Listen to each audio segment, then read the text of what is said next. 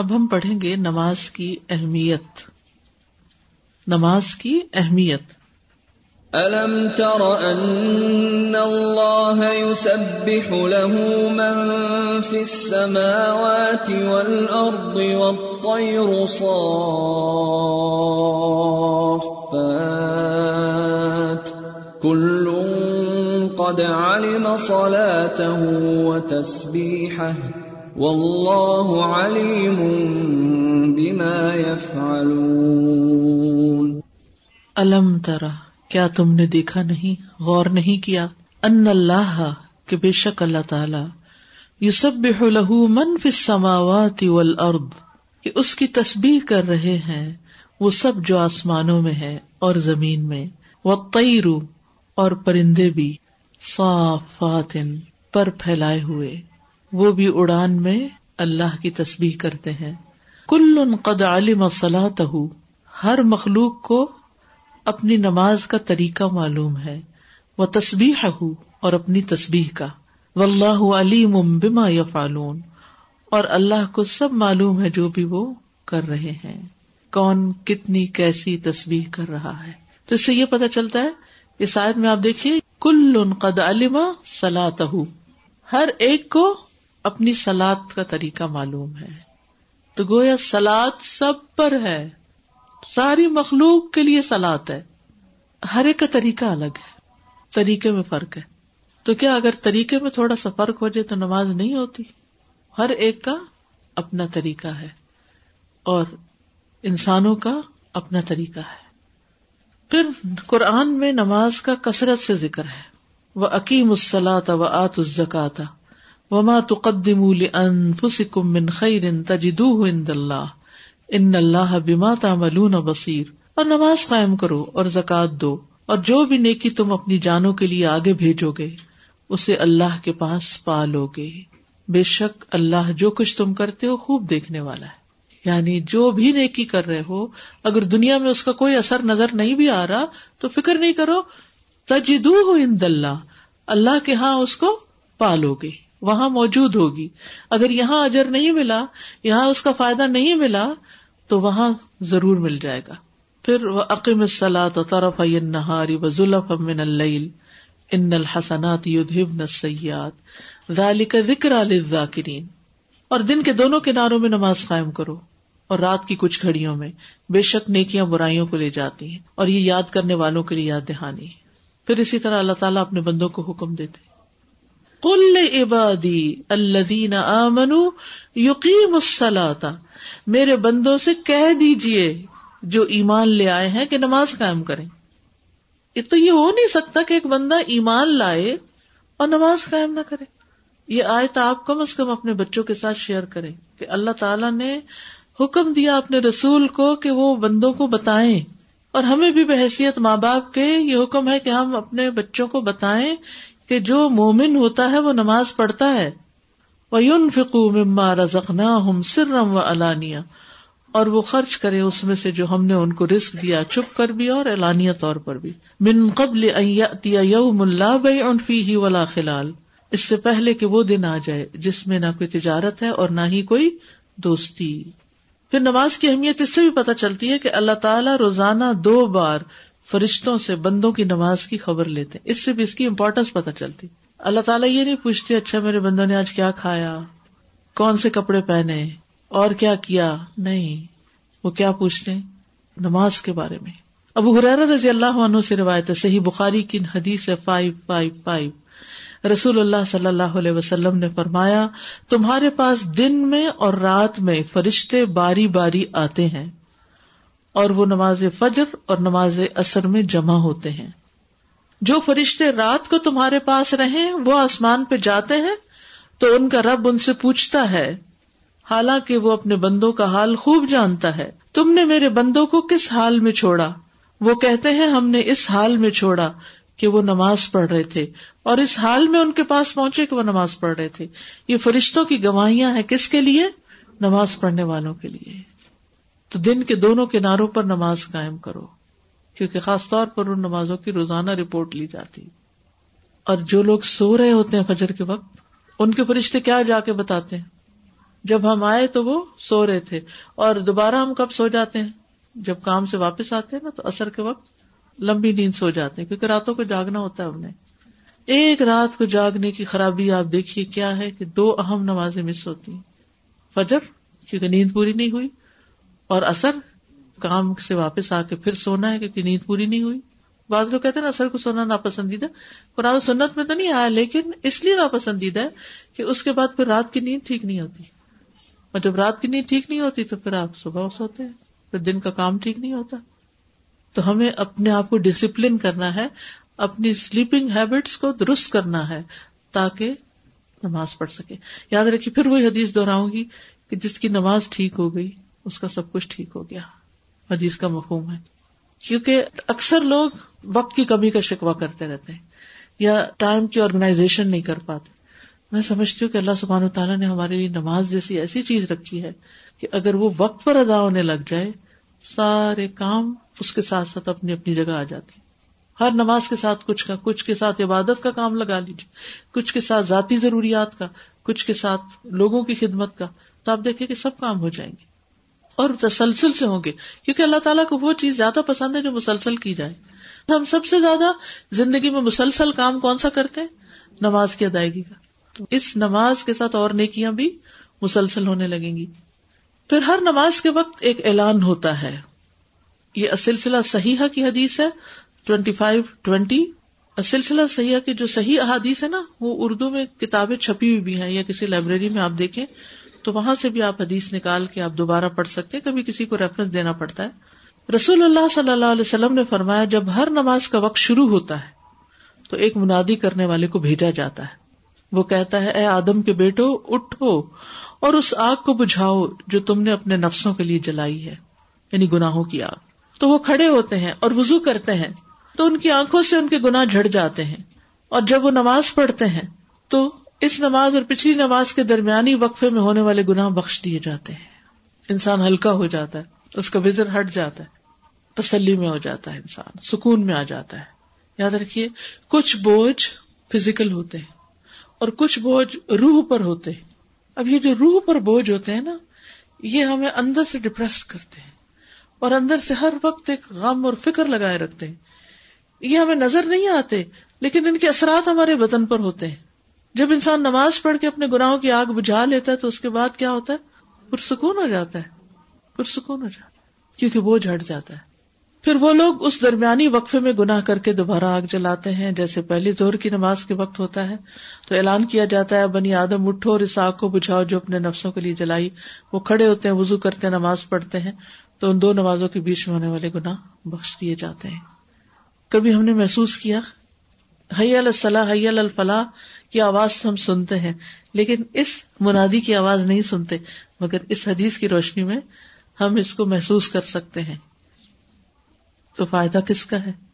اصل میں عام طور پر رجحان یہی ہے یا سوچ یہی ہے کہ نماز پڑھ کے شاید ہم کسی کو فیور کر رہے ہیں۔ حالانکہ نماز ہمارے اپنے فائدے میں ہے۔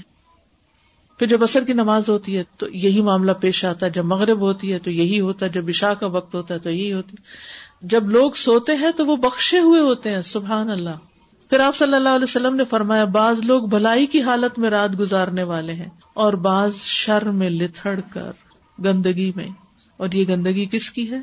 گناہوں کی، جو انہوں نے نماز کے ذریعے وزو کے ذریعے صاف نہیں کی۔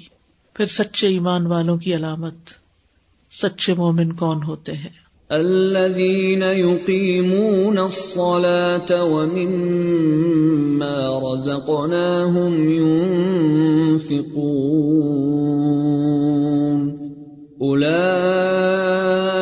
هم المؤمنون حقا.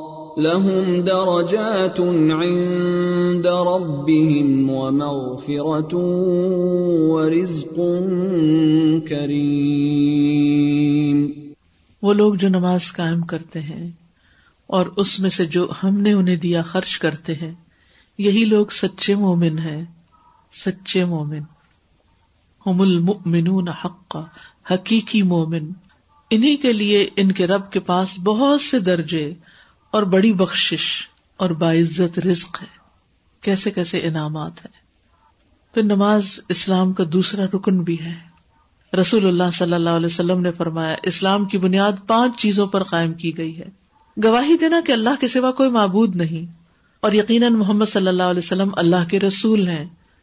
اور نماز قائم کرنا، اور زکوٰۃ ادا کرنا، اور بیت اللہ کا حج کرنا، اور رمضان کے روزے رکھنا۔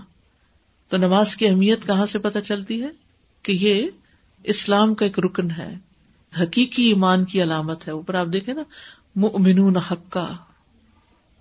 نماز اسلام کا ستون ہے۔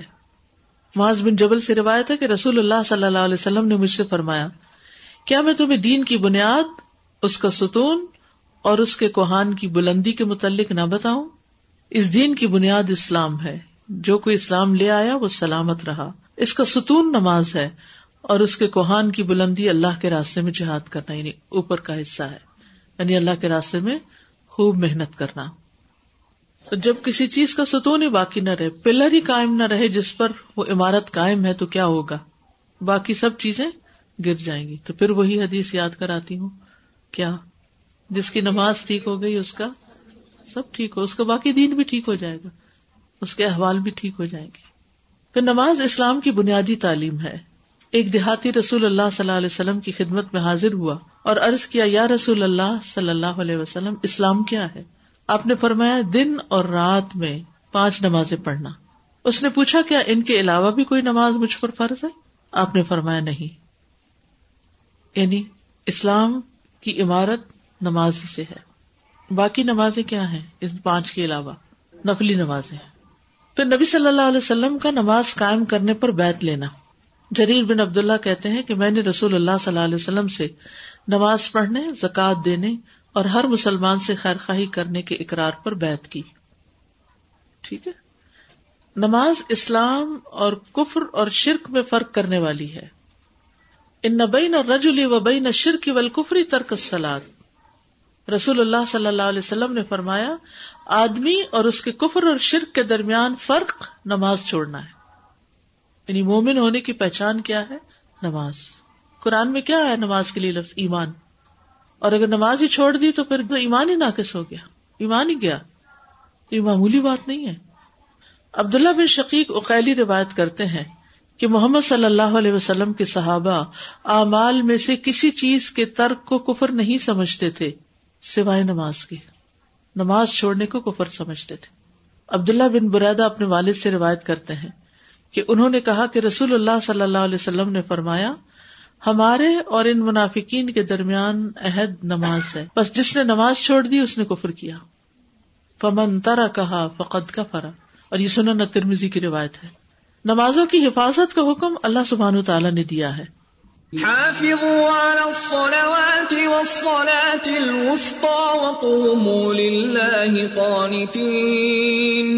اپنی سب نمازوں کی حفاظت کرو۔ کیونکہ امپورٹنٹ چیز ہے زندگی میں۔ یہ اہمیت پہ بات ہو رہی ہے۔ یاد رکھیے، یہ ساری آیات اور احادیث نماز کی اہمیت کے بارے میں بتائی جا رہی ہیں۔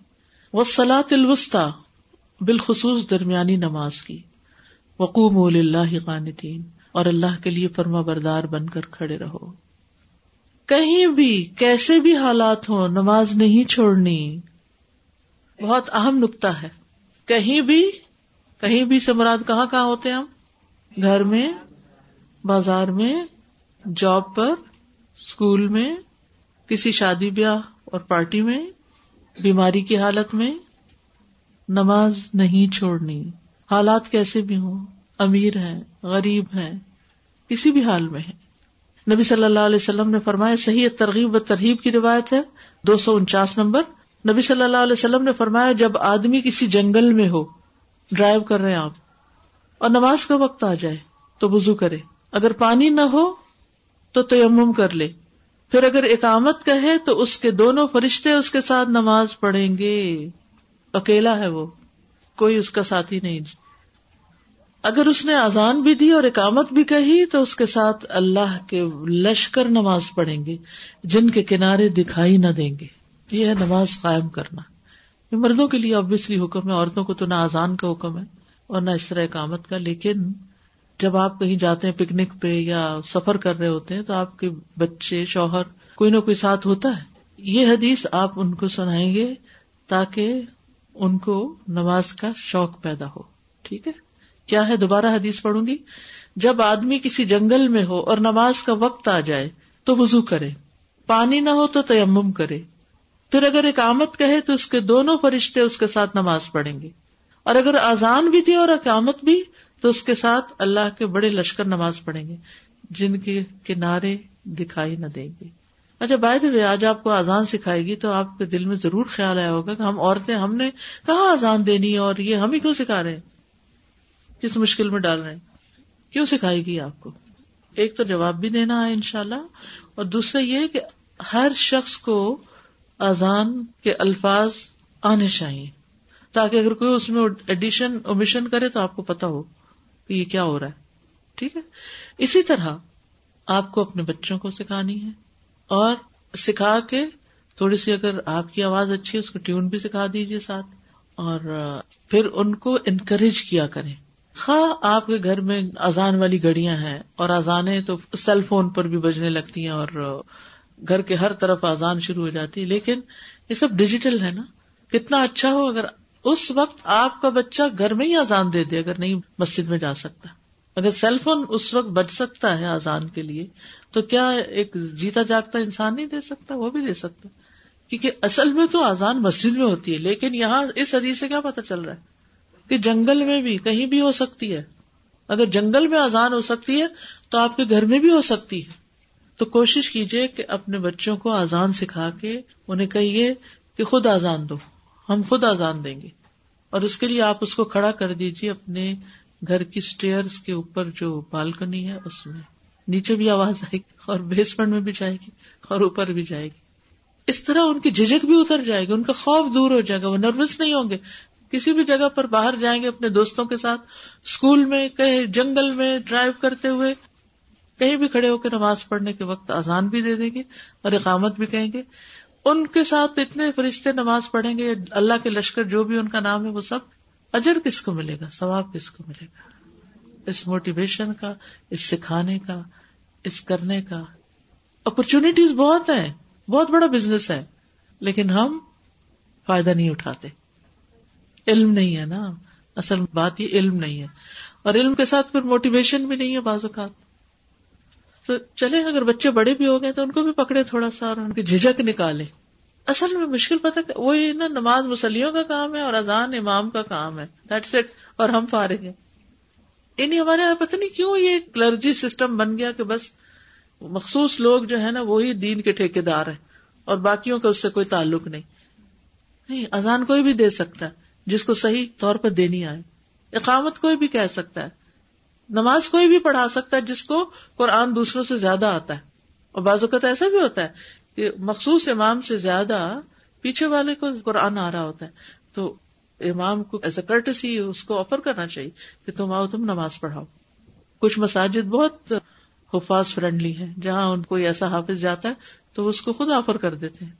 اور یہ ضرف ہونا چاہیے۔ ایز لانگ ایز آپ کو یہ پتا ہو کہ یہ صحیح نماز پڑھانے والا ہے۔ کل شام کی یہاں نماز ہوئی، آپ یقین کریں، شاید آپ میں سے کسی نے پڑھی ہو۔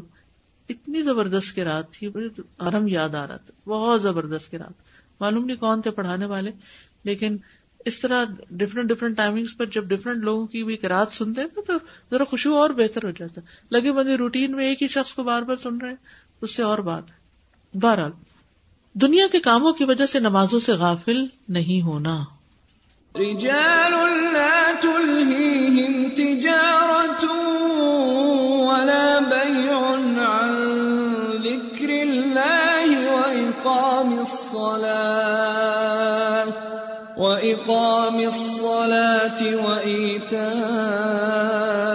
الزكاة يخافون يوما يخافون يوما تتقلب فيه القلوب والأبصار۔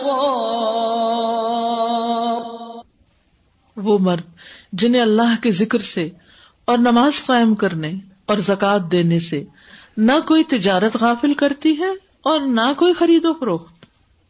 سبحان اللہ، تجارت اور خرید و فروخت، کیونکہ اب تو گھر پہ بھی بیٹھ کے ہم امیزون سے خرید و فروخت کر رہے ہوتے ہیں اور مردوں کے علاوہ عورتیں بھی کر رہی ہوتی ہیں۔ دیکھیں وہ بازو کہتے ایک چیز، ایک آئٹم دیکھنے بیٹھتے ہیں نا۔ تو سرچ میں اور ریویوز میں کتنا وقت چلا جاتا ہے اور نماز لیٹ ہو جاتی ہے۔ تو ان کو دنیا کی چیزوں سے زیادہ نماز کی فکر ہوتی نہیں بھائی نماز کا وقت ہو گیا، اٹھو، چھوڑو، بعد میں دیکھ لیں گے۔ پھر انسان کہتے نہیں ابھی تھوڑی سی تو تین چار آئٹم رہ گئے دیکھ لیتے نہیں، وہ غافل نہیں ہوتے۔ وہ اس دن سے ڈرتے ہیں جس میں دل اور آنکھیں الٹ جائیں گی۔ دل اور آنکھیں الٹ جائیں، پھر جائیں گی۔ دل الٹنا، اس کی کیفیت ہوتی ہے، جب آپ بلندی سے نیچے گاڑی میں آ رہے ہو نا، تو اس وقت دل کی حالت کیا ہوتی؟ الٹی آ رہی ہوتی ہے نا، جیسے وامٹ کر رہے ہوتے بہت تکلیف دہ کیفیت ہوتی ہے، اگر آپ میں سے کسی نے ایکسپیرئنس کیا۔ رولر کوسٹر میں بھی اسی طرح کی فیلنگ ہوتی ہے۔ دل بیٹھا جا رہا ہوتا ہے۔ اس دن حشر کے میدان میں ان کی حالت یہ ہو رہی سوچیے وہاں کھڑے ہونا بھی مشکل اور دل کی اس کیفیت کو سنبھالنا بھی مشکل۔ خوف اور گھبراہٹ کے مارے یہ عالم ہوگا۔ یہ رولر کوسٹر میں بھی خوف ہوتا ہے نا۔ جو تیزی سے موو کر رہا ہوتا ہے اور اوپر نیچے جا رہا ہوتا ہے۔ تو اسی طرح نگاہیں بھی، خوف کے مارے نگاہیں پھر جائیں گی۔ تو غور سے دیکھ نہیں ان مناظر کو پائیں گے۔ تو اس دن کے خوف سے، اس دن کے ہال سے بچنے کے لیے وہ آج نمازوں کی فکر کرتے ہیں۔ پھر مومن کو اپنے باپ دادا اور بچوں سے بھی زیادہ نماز سے محبت ہوتی ہے۔ یہ ایک ٹیسٹ ہے ہم سب کا۔ ابو ہرارا سے مربی ہے کہ ایک مرتبہ رسول اللہ صلی اللہ علیہ وسلم نے زجنان اور عثمان کے درمیان پڑاؤ ڈالا۔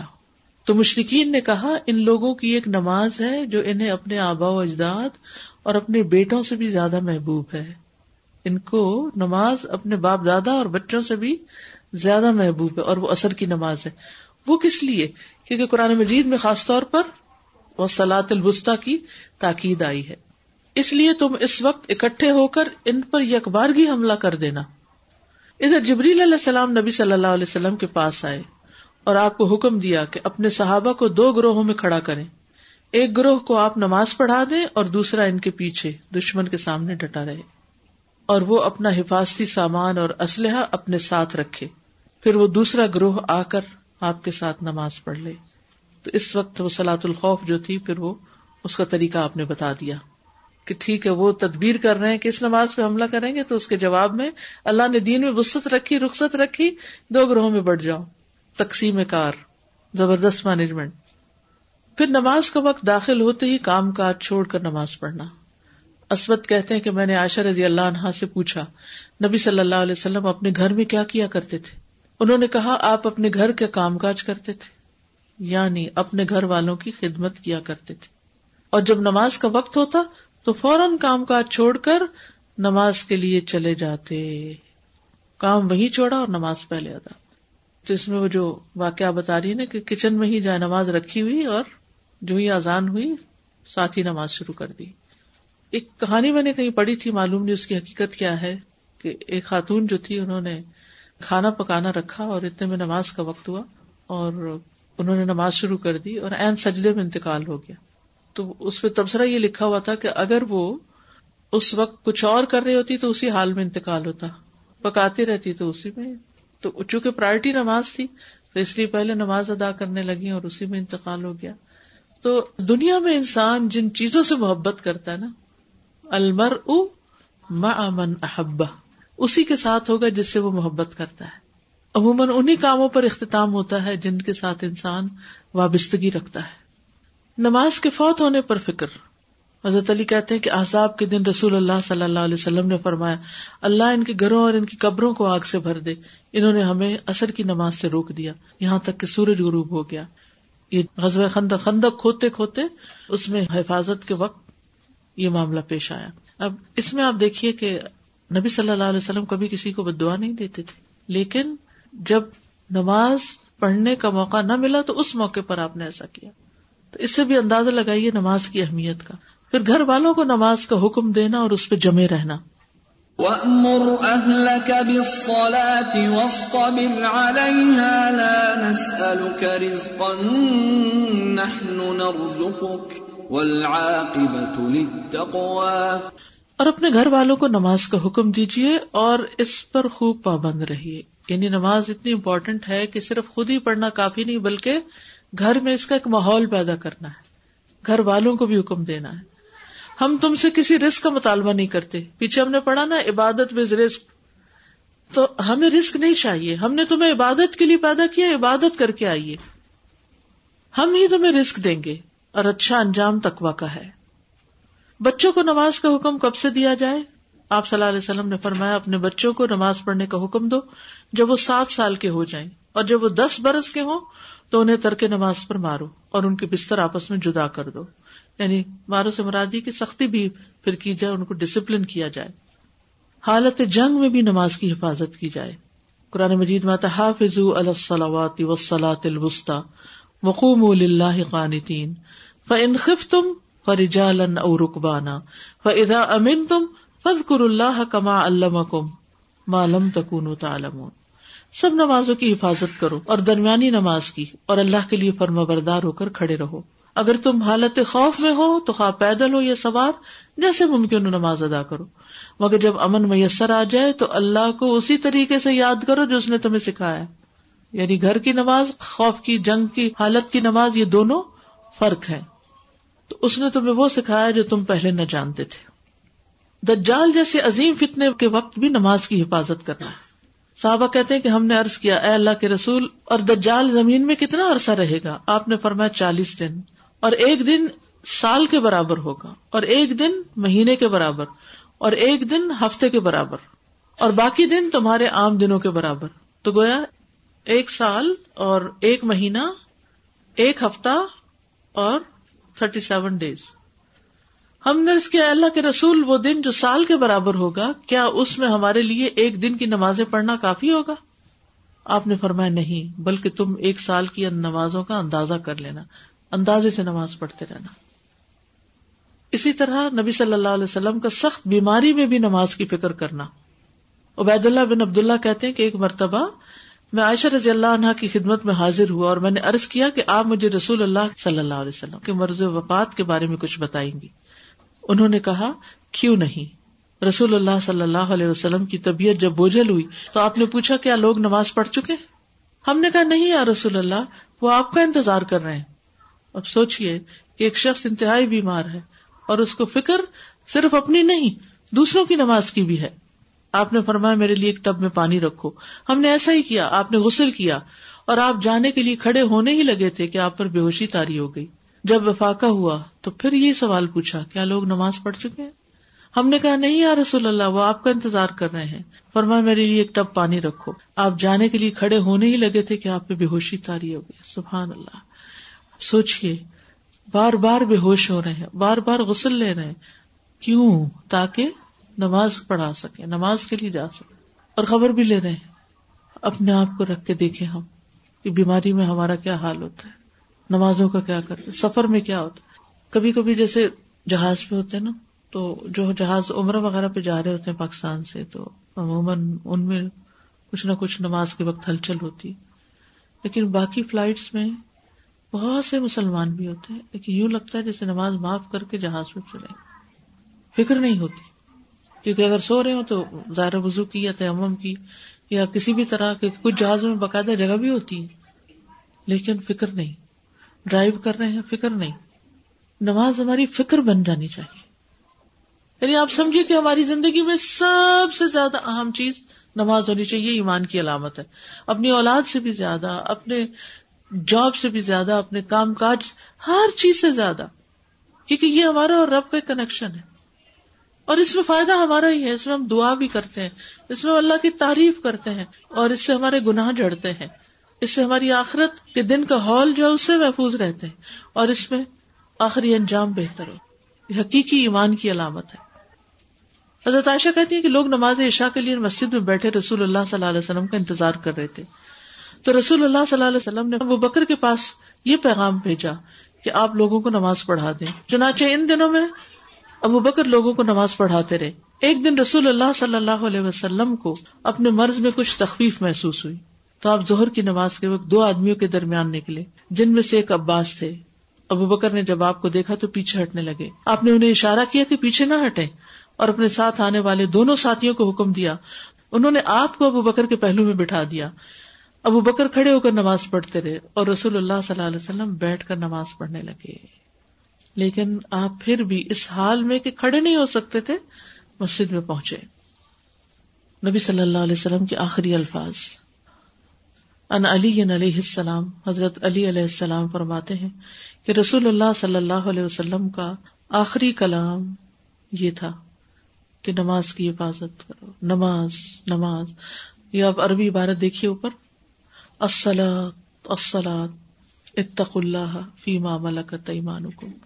اور اپنے غلاموں کے بارے میں اللہ سے ڈرتے رہو۔ حقوق العباد میں سے سروینٹس، اپنے سے چھوٹے سب آرڈینیٹس اور حقوق اللہ میں سے نماز، دنیا سے جاتے ہوئے آخری الفاظ، آخری وسیعت ام سلمہ کہتی ہیں کہ رسول اللہ صلی اللہ علیہ وسلم کی آخری وسیعت یہ تھی کہ نماز نماز اور اپنے غلاموں کے ساتھ اس نے سلوک کرنا۔ یہی کہتے کہتے اللہ کے نبی کا سینہ مبارک کھڑکھڑانے لگا اور آپ کی زبان رکنے لگی۔ قبر میں بندے کی حسرت یہی ہوگی کہ نماز پڑھ لیتا۔ اب حرارا سے روایت ہے کہ نبی صلی اللہ علیہ وسلم ایک قبر کے پاس سے گزرے۔ حال ہی میں اس میت کو دفن کیا گیا تھا۔ آپ نے فرمایا، دو رکتیں خفیف سی ہوتی ہیں اور تم لوگ انہیں حقیر اور زائد بھی سمجھتے ہو۔ نفل ہے کیا فرق پڑتا ہے؟ لیکن وہ دو رکتیں، اگر یہ صاحب قبر اپنے عمل میں زیادہ کر لیتا، تو اس کی نظر میں تمہاری باقی دنیا سے بھی زیادہ محبوب ہوتی۔ یعنی قبر میں انسان کو کیا حسرت ہوگی؟ کاش میں دو رکتیں اور پڑھ کے آتا۔ تو میرے لیے یہ جگہ اس سے زیادہ بہتر ہوتی۔ جیسے آپ کسی دوسرے شہر میں جاتے ہیں نا، تو ہوٹل لیتے ہیں کوئی۔ کہیں بکنگ کرواتے ہیں۔ تو جب آپ وہاں جا کے رہنے لگتے تو آپ کو محسوس ہوتا ہے ذرا تنگ ہے، چھوٹا ہے، اس میں یہ فیسلٹی نہیں، یہ فیسلٹی پھر آپ سرچ کرنا شروع کرتے ہیں، اس سے بہتر کہاں؟ پر کہتے وہ دیکھو، تھوڑا سا ہی تو فرق تھا۔ کپل آف ڈالر کا فرق تھا۔ وہ بک کراتے تو بہتر تھا۔ وہ کہتے اچھا نیکسٹ ٹائم ایسے ہی اس دنیا سے انسان قبر کی طرف سفر کرتا ہے۔ اور وہاں جا کر کیا ہے؟ کوئی نیکسٹ ٹائم نہیں ہے۔ وہاں حسرت ہوگی، کاش دو رکتیں ہلکی سی اور پڑھ لیتے۔ اور ہم میں سے اکثر لوگ نوافل کو ایسے ہی چھوڑ کے بھاگ جاتے ہیں۔ دو رکتیں اور پڑھ لیتے۔ قیامت کے دن سب سے پہلا سوال نماز کے بارے میں ہوگا۔ نبی صلی اللہ علیہ وسلم نے فرمایا، قیامت کے دن بندے سے سب سے پہلے نماز کا حساب ہوگا۔ اگر یہ درست ہوئی تو اس کے باقی سارے اعمال بھی درست ہوں گے۔ اور اگر اس میں خرابی آ گئی تو سارے اعمال میں بگاڑ آ جائے گا۔ یہ وہ حدیث ہے جس کو میں بار بار کوٹ کر رہی تھی۔ اگر یہ درست ہوئی تو اس کے سارے اعمال بھی درست ہوں گے۔ انسلحت صلح له سائر عمله وان فسدت فسد سائر عمله۔ یعنی باقی امال نامہ اچھا نہیں ہو سکتا جب تک نماز ٹھیک نہیں۔ تو اس لیے اس کے بارے میں جاننا اور سیکھنا کتنا ضروری ہے۔ تو بہت ضروری ہے آپ اپنے فرینڈس کے ساتھ شیئر کریں۔ آن لائن بھی جا رہا ہے الہدا لائف پر۔ وہ گھر میں سن لیں، کام پہ سن لیں۔ اگر کام صرف ہاتھوں کا ہے تو کان کو لگا کے کچھ سنتے رہیں۔ یعنی اوروں کے ساتھ بھی شیئر کریں تاکہ ان لوگوں کو بھی فائدہ ہو۔ جتنے لوگوں کو آپ بتائیں گے انشاءاللہ، وہ پلٹ کے فائدہ آپ ہی کی طرف آئے گا۔ کیونکہ نماز کی درستگی پر ہمارے اعمال کی درستگی کا انحصار ہے۔ اگر اس میں سستی ہے تو باقی دینی اعمال میں پھر سستی سستی ہوگی۔ نبی صلی اللہ علیہ وسلم نے فرمایا، قیامت کے دن لوگوں کے اعمال میں سے جس عمل کا سب سے پہلے حساب ہوگا، وہ نماز ہوگی۔ کہا، ہمارا رب عز و جل اپنے فرشتوں سے فرمائے گا، حالانکہ وہ خوب جاننے والا ہے۔ میرے بندے کی نماز دیکھو، کیا اس نے اس کو پورا کیا ہے یا اس میں کوئی کمی ہے؟ چنانچہ اگر وہ کامل ہوئی تو پوری کی پوری لکھ دی جائے گی۔ اور اگر اس میں کوئی کمی ہوئی تو فرمائے گا کہ دیکھو، کیا میرے بندے کے کچھ نوافل ہیں؟ اگر اس کے نفل ہوئے تو فرمائے گا میرے بندے کے فرضوں کو اس کے نفلوں سے پورا کر دو۔ پھر اسی انداز سے دیگر اعمال لیے جائیں گے۔ تو نوافل کس لیے پڑھتے ہیں تاکہ فرائض کی کمی پوری ہو جائے۔ یہ ایسے ہے نا، جیسے آپ کے پاس نوٹس ہوتے ہیں تو بازو کا تھوڑا بہت کم ہو جاتا ہے۔ تو پھر آپ کیا کرتے ہیں؟ چینج اٹھاتے ہیں اور اس کو پورا ڈالر بنا کے دے دیتے آخری زمانے میں اسلام کی اس نشانی کا مٹ جانا۔ آپ نے فرمایا کہ اسلام کی کڑیاں ایک ایک کر کے ٹوٹتی جائیں گی۔ جیسے ہی ایک کڑی ٹوٹے گی، لوگ اس سے ملی ہوئی دوسری کڑی کو پکڑ لیں گے۔ سب سے پہلے اسلامی شریعت کے نفاذ کی کڑی ٹوٹے گی اور ان میں سب سے آخر میں نماز کی۔ یعنی لوگ نمازوں کی پھر پرواہ نہیں کریں گے۔ لوگوں کا مسجد سے گزرنا مگر دو رکت نماز بھی نہ پڑھنا۔ رسول اللہ صلی اللہ علیہ وسلم نے فرمایا، علامات قیامت میں سے ہے کہ آدمی مسجد میں سے گزرے گا، مگر اس میں دو رکت نماز ادا نہیں کرے گا۔ پھر آخری زمانے میں لوگوں کا نماز سے ناواقف ہو جانا۔ ہم اپنے اولادوں اور ان کی آگے اولادوں کی فکر کریں، سوچیں کہ ان کا کیا حال ہوگا۔ جو بچے ہماری زندگی میں نماز نہیں پڑھتے، وہ اپنے بچوں کو پڑھوائیں گے؟ رسول اللہ صلی اللہ علیہ وسلم نے فرمایا، کپڑے کے بیل بوٹوں کی طرح اسلام مٹتا جائے گا۔ جیسے امبرائڈری ہوتی ہے نا، تو کچھ عرصے کے بعد وہ پرانی ہو کے کیا ہوتا ہے؟ تو اس کے دھاگے نکل جاتے، تو وہ اس کے پھول مٹ جاتے ہیں۔ حتیٰ کہ انہیں یہ بھی معلوم نہ ہوگا کہ نماز، روزہ، قربانی اور صدقہ کیا ہوتے ہیں۔ ایک رات میں اللہ عز و جلہ کی کتاب کو مٹا دیا جائے گا اور زمین میں ایک آیت بھی باقی نہ رہے گی۔ یعنی قرآن اٹھا لیا جائے گا۔ لوگوں کے مختلف گروہوں میں سے کچھ بوڑھے مرد اور بوڑھی عورتیں رہ جائیں گی۔ وہ کہیں گے، ہم نے اپنے آبا و اجداد کو یہ کلمہ لا الہ الا اللہ کہتے سنا اور اب ہم بھی کہہ رہے ہیں۔ یعنی صرف لا الہ الا اللہ کہیں گے، اس کے علاوہ انہیں اسلام کا کچھ بھی پتا نہیں ہوگا۔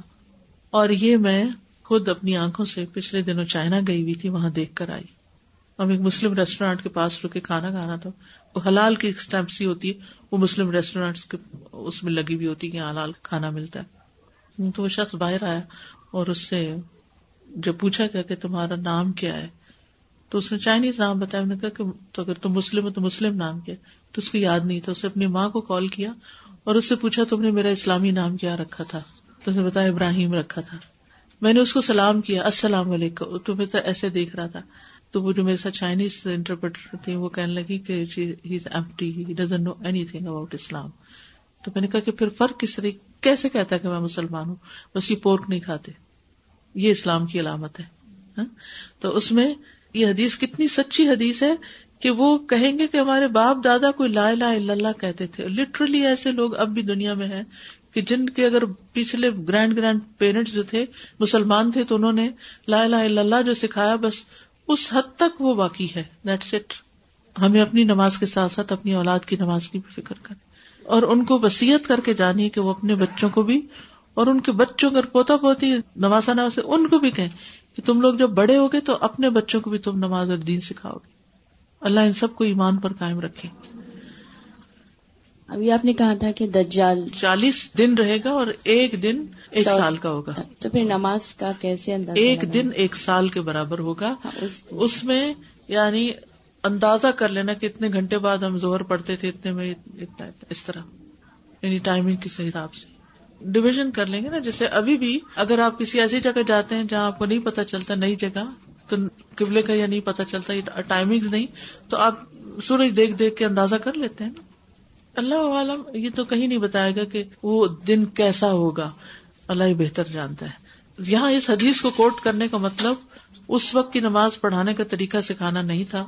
اس کا مطلب یہ ہے کہ کتنی زیادہ امپورٹینس تھی صحابہ کے نزدیک نماز کی کہ اس وقت نماز کیسے پڑھیں گے۔ یعنی اگر سال کا دن ہوگا تو ہم نماز کیسے پڑھیں گے؟ یہ فکر کی بات تھی۔ تو یہ نماز کی اہمیت کے ریفرنس میں یہاں کوٹ کی گئی ہے۔ اللہ تعالیٰ ہم سب کو ان دنوں سے محفوظ رکھے لیکن جس پر وہ آئے گا اس کو پھر پتا چل ہی جائے گا کہ اندازہ کرنا کیا مطلب ہے اس کا۔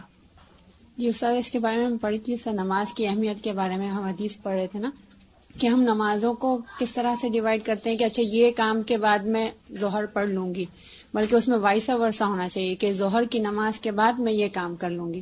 کہ نماز جو ہے تو وہ فرسٹ پرائیورٹی ہماری ہونی چاہیے کہ جی۔ نمازیں جو ہے پانچ نمازیں اس کے اطراف میں ہمارے ساری دنیا کے کام گھوم جی۔ بازو کا آپ دیکھیں لوگ ٹائم رکھ دیتے ہیں کسی کلاس کا درس کا پارٹی کا شادی کا این نماز کے وقت اس وقت سمجھ نہیں آتی گھر سے پڑھ کے جائیں تو لیٹ ہو جائیں گے وہاں پہنچ کے پڑھے تو نماز کی جگہ ہی نہیں ہے۔